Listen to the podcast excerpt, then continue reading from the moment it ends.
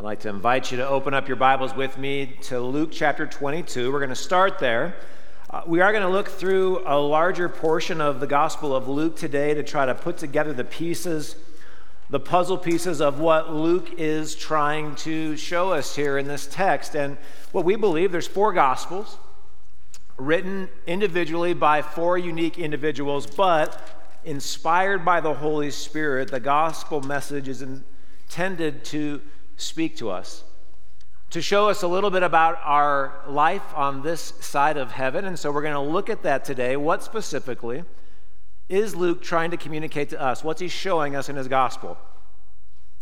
Then, as we understand that, there's two points of application. On one hand, you can read Luke chapter 22, the gospel reading that was just read, and you can actually look into it. You can apply it to your life in a way that's actually spiritually harmful. It's the wrong way to look at Luke chapter 22. Instead, then, there must be a right way, a way that can spiritually uplift you, can help you in your walk with Jesus, so that today you can actually walk out of this place looking a little bit less like your sinful human self and a little bit more like Jesus. We're going to look at the two ways. But first, let's begin. Let's dive in. Luke chapter 22. Uh, Luke's account of this pre trial, this religious hearing by a group of people known as the Sanhedrin, is actually the shortest account of the three Gospels that cover it. Matthew, Mark, and Luke all cover this. Very, very uh, condensed version that Luke gives us. That's number one. Second of all, he doesn't highlight any other individual in the Sanhedrin like Matthew and Mark does. There's no mention of Caiaphas. Caiaphas was the high priest it says that in Scripture he was so upset at what he heard from Jesus and what was happening with Jesus that he tears his robe, a sign of great anguish, a sign of anger that he has towards Jesus. Luke doesn't cover it. Luke also doesn't mention the false witnesses. The Pharisees had gone into the crowd. They find a couple of guys, some sordid characters who are willing to lie about things that Jesus said to try to get him arrested. Uh, they go, they find these guys, their stories don't corroborate and they try to coach him, like, hey, say it this way. But Luke doesn't mention that. Instead, what Luke does is lump all the religious leaders together. He wants to show us something about their nature, about their character. And starting with verse 63, it says that now the men who were holding Jesus in custody were mocking him as they beat him. This is also something unique to Luke's gospel. If you've ever been here on a Good Friday, uh, this is one of the readings that we read as part of the service of the word, where they blindfold Jesus, they say, prophesy. Uh, but then notice uh, Luke's language here, uh, starting, let's go to verse 66. It says that they led him away to their council, and then they said, If you are the Christ, tell us. Uh, but Jesus said to them, and then jump to verse 70. So they all said, and he said to them, and they said, You get what Luke is doing here? He doesn't want you to see the individual people, he wants you to see this group of people as a collective group of evil folks who want to do harm to the Messiah. He's setting us up for something. Now, juxtaposed to that, he does highlight Jesus as the only individual in this account. And so when Jesus speaks, there's something to that that we have to pay attention to. Let's go to verse 67. They ask him, If you are the Christ, tell us. But Jesus said to them, If I tell you, you will not believe, and if I ask you, you will not answer. What Jesus is essentially saying here is look, even if I told you, even if I said what you want me to say, it's not going to change your mind. This is a foregone conclusion. You think I'm guilty, and no matter what I say, nothing will change the course of history that's about to be made in this room. Now, he does respond after that with a word of warning. He's pretty stern here. He says, But from now on, the Son of Man will be seated at the right hand of the power of God. He's alluding to what's going to happen when he actually goes back to his heavenly Father. And for those who don't believe, it's a warning. It's not going to be pretty. Power from on high is going to come down and judge the heavens and the earth, which, just as an aside, I've said this before, uh, I believe George Lucas has stolen the entire plot of Star Wars from Scripture. For example, Obi Wan Kenobi, remember what he says? He's about to be cut in half by a lightsaber. He looks at Darth Vader and he says, If you strike me down, I will only grow more powerful. stolen right from Luke 22. Let's get those royalties to the church, y'all. Where was I? So they ask him again, So you are the Christ? And again, Jesus doesn't answer their question. Now he's like teenage Jesus. Well, you say that I am. Stop hitting yourself. Don't do that. You know, this is Jesus. He's basically refusing to answer the question. And they get all fired up and they say, What further testimony do we need? We have heard it ourselves from his own lips, which do you see the irony here? Jesus hasn't even answered them because they've made up their mind that he is bad, that he must be punished, and they're going to stop at nothing to get him to the court, get him to Pilate, the only one who had authority in the city to put him to death. And really, then, as we look at all these different things, what Luke is especially trying to point out for us was the unbelief of the religious leaders. These are the pastors of the day. These are the ones that are supposed to know the scripture the best, the ones who would have been especially uh, interested in the book of Isaiah. Isaiah is uh, the best book that we can look at in terms of messianic prophecy. Isaiah talks all the time about what the Messiah would look like, how we could recognize the Messiah. And these religious leaders, they knew exactly what Isaiah said, but they refused to see the evidence that was right in front of their eyes. They were blind, blinded to the reality of who Jesus was and his ability to fulfill ancient prophecy and scripture from the book of Isaiah. They were blinded and they had zero faith. That's what Luke is showing us. And there's one way that we can describe or uh, define the word unbelief according to the Gospel of Luke, and we'll look at that in just a second. Luke defines unbelief like this blind ignorance. Unbelief is blind ignorance. Blind because you can't see what's in front of your face, you're, you're just clueless to it but ignorance because of your actions. You don't understand the actions that you're taking, the ramifications that those actions will have. You're, you're clueless to it, blind ignorance. And I'll show you what you mean. What I mean. This is a, a, uh, a, a large uh, chunk of Luke's gospel to point this out. Let's go to Luke chapter four. Luke chapter 4, starting with verse 14, we see that uh, Jesus has begun his ministry. He's going out into the towns, he's preaching, he's doing miracles. And right away, Luke tells us that his popularity is catching on. He's being glorified by all, it says. And then he goes to his hometown. He comes back to Nazareth. Nazareth is where Joseph was from, where Jesus had been living and working up until the time of his ministry. He goes into the temple, it says, as was his custom. On the Sabbath day, he stood up to read, and it just so happens you know, you can use air quotes with this. It just so happens that the scroll, the reading of the day, was from Isaiah 61, more prophecy of the Messiah. And so he reads, The Spirit of the Lord is upon me. This is verse 18.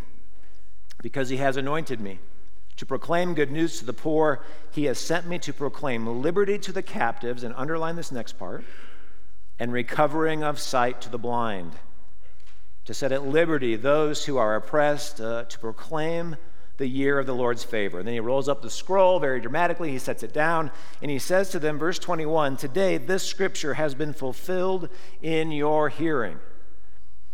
In other words, he's laying claim to this messianic prophecy. I am the guy, I am fulfilling this. And his main goal for coming down to earth was to restore the sight of the blind. Now, we know that Jesus did physical miracles, right? He healed many blind men, including, I'm thinking of the account in Scripture. He spits in the mud, he messes with his finger, he puts the mud on uh, the guy's eyes, and he washes and he can heal. So, Jesus can heal physical blindness. But as you read the Gospel of Luke, you know that Jesus is far more concerned with spiritual blindness because he wants nothing more for those who walk this earth to know how deep the love of the Father is for his children, men, women, who he sees as his dearly beloved children. That was Jesus' message. And as we go back to Luke chapter 22, this is fundamentally what we see these religious leaders absolutely getting wrong because of their spiritual blindness, their blind ignorance. That's what Luke wants us to see in Luke chapter 22. Now, how do we apply it to our lives? And I said before, there's a right way to do it, there is a spiritual, helpful way. We're going to get the bad way out of the way first. We'll just start there. We'll knock that one out because there's a harmful way that we can apply it. And the, the dangerous thing for us as Christians here today, if you are a Christian in the room watching from home, it is spiritually dangerous, and we have to avoid the temptation to look at this text, Luke 22, and say, Now, if I was there in that room with the Sanhedrin, I would never hurt Jesus. I would never say these things about Jesus. I would never mock him. I would never blaspheme him. I would do something entirely different than what we see happening in Luke chapter 22 because I am a good person and these Sanhedrin, they together, they are the evil one in this story. Now, I know some of you are literally thinking, no, Micah, you don't understand. I would never punch Jesus or say those things about Jesus. Let me show you what I mean. We have to understand why the Pharisees hated Jesus so much in the first place. This is important. So let's go back to Luke chapter 4. And at first, when Jesus unrolls the scroll, he reads from it, he says, This has been fulfilled, and you're hearing the people. It says in verse 22 all spoke well of him and marveled at the gracious words that were coming from his mouth. This is the hometown hero. He's saying what they want to say, he's doing what they want him to do, and they're looking at him like, Yes, the Messiah is here. This is our Jesus. We like this guy. But then he flips the switch.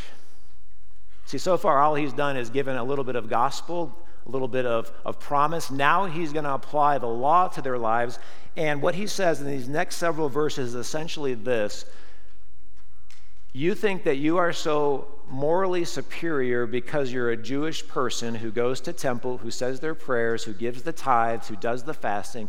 You think you are so morally superior but I'm here to tell you that you are no different than the Gentile unbeliever right outside your door because both Jews and Gentiles are in need of the overwhelming forgiveness that I have come to offer to save you. He takes away the pecking order, he, he crashes it to the ground. And the reaction of the Jewish people is very swift and very violent. Jump down to verse 28 says that when they heard these things, all in the synagogue were filled with wrath. They're furious. And they rose up and drove him out of the town and brought him to the brow of a hill on which their town was built, so that they could throw him down the cliff. Now, I've had some bad reactions to sermons before. Usually it's in the form of an email. To my knowledge, no one's ever tried to throw me off a cliff.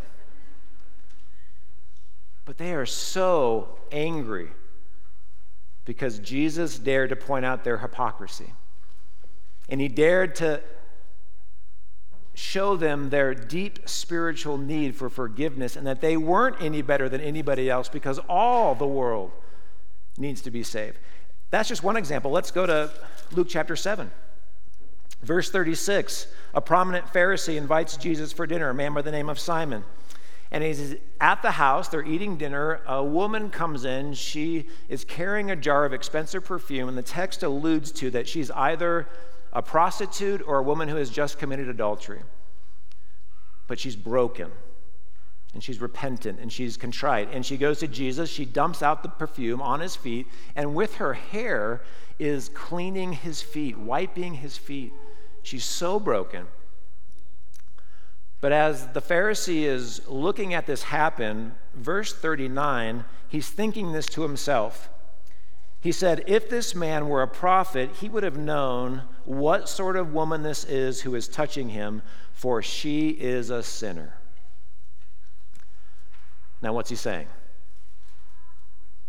I don't need the grace of God, but she needs the grace of God, this horrible sinner. I am good with God because of the things that I've done and the type of person that I am, but this miserable sinner, she needs God's grace. You see what he's doing. Let's look at another one, chapter 15. Pastor Nate just covered this last Wednesday night of our, our Lenten service.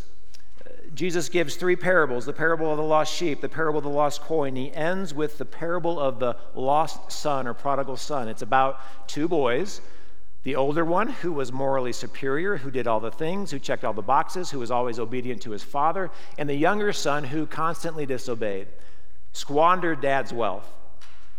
But The younger son, son realizes what he's done. He repents. He comes back to his dad. He asks for forgiveness, and the father lavishly pours out his grace, his forgiveness on the younger son. And do you remember the reaction of the older son? He loses his mind. He's furious. That kid doesn't deserve your grace, Dad. Have you seen what he's done? He doesn't deserve it. And we can go on and on and on. Let's go one more Luke chapter 18. This time, Jesus is wrapping up his ministry. He's getting ready to face the cross, and he shares this parable about a Pharisee, a religious leader, and a tax collector who the Pharisee hated. A tax collector in those days was considered a great sinner because of uh, their uh, working in the Roman government, collecting taxes.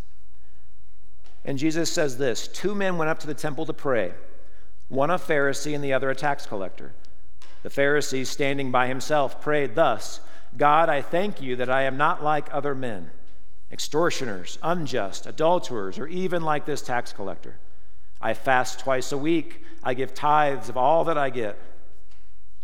But the tax collector, standing far off, would not even lift up his eyes to heaven, but beat his breast, saying, God, be merciful to me, a sinner.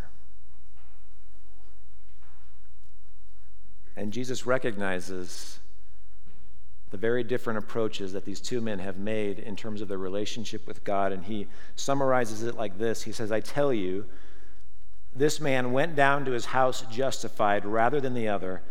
For everyone who exalts himself will be humbled, but the one who humbles himself will be exalted. So, as Christians, we have to be very, very careful as we try to apply this text to our lives, back to Luke 22, that we dare not look at this and say, Well, I would never, because I'm not that kind of person. Because what Jesus wants us to see here today is that blind ignorance is just as spiritually damaging as spiritual arrogance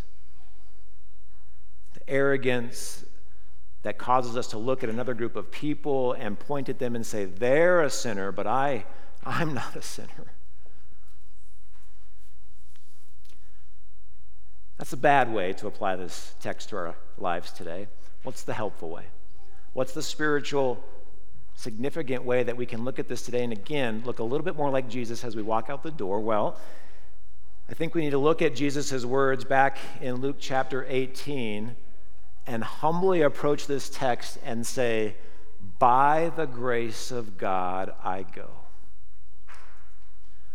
By the sheer grace of God, I go.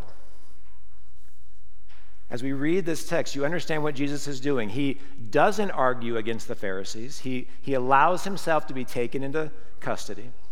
He could have had a very nice argument. He could have done a miracle on the spot that would have proved his, his divinity. John says in his gospel, he could have called down thousands and thousands of angels, the angel army from heaven, to come down and utterly wipe out all of Jerusalem, but he doesn't do it. He doesn't do it because he had you and me and the entire world in his mind's eye to go to the cross and absorb the wrath of God that should be poured out on us. He absorbed it himself so that we could be free forever. So that when we cry out to God and ask Him for forgiveness, when we're racked with guilt because of the sin that we keep committing over and over and over again, and we turn to Jesus and we say, Jesus, I'm sorry, this is the last time. And then we do it again. We can trust that Jesus hears us and forgives us. It's overwhelming grace.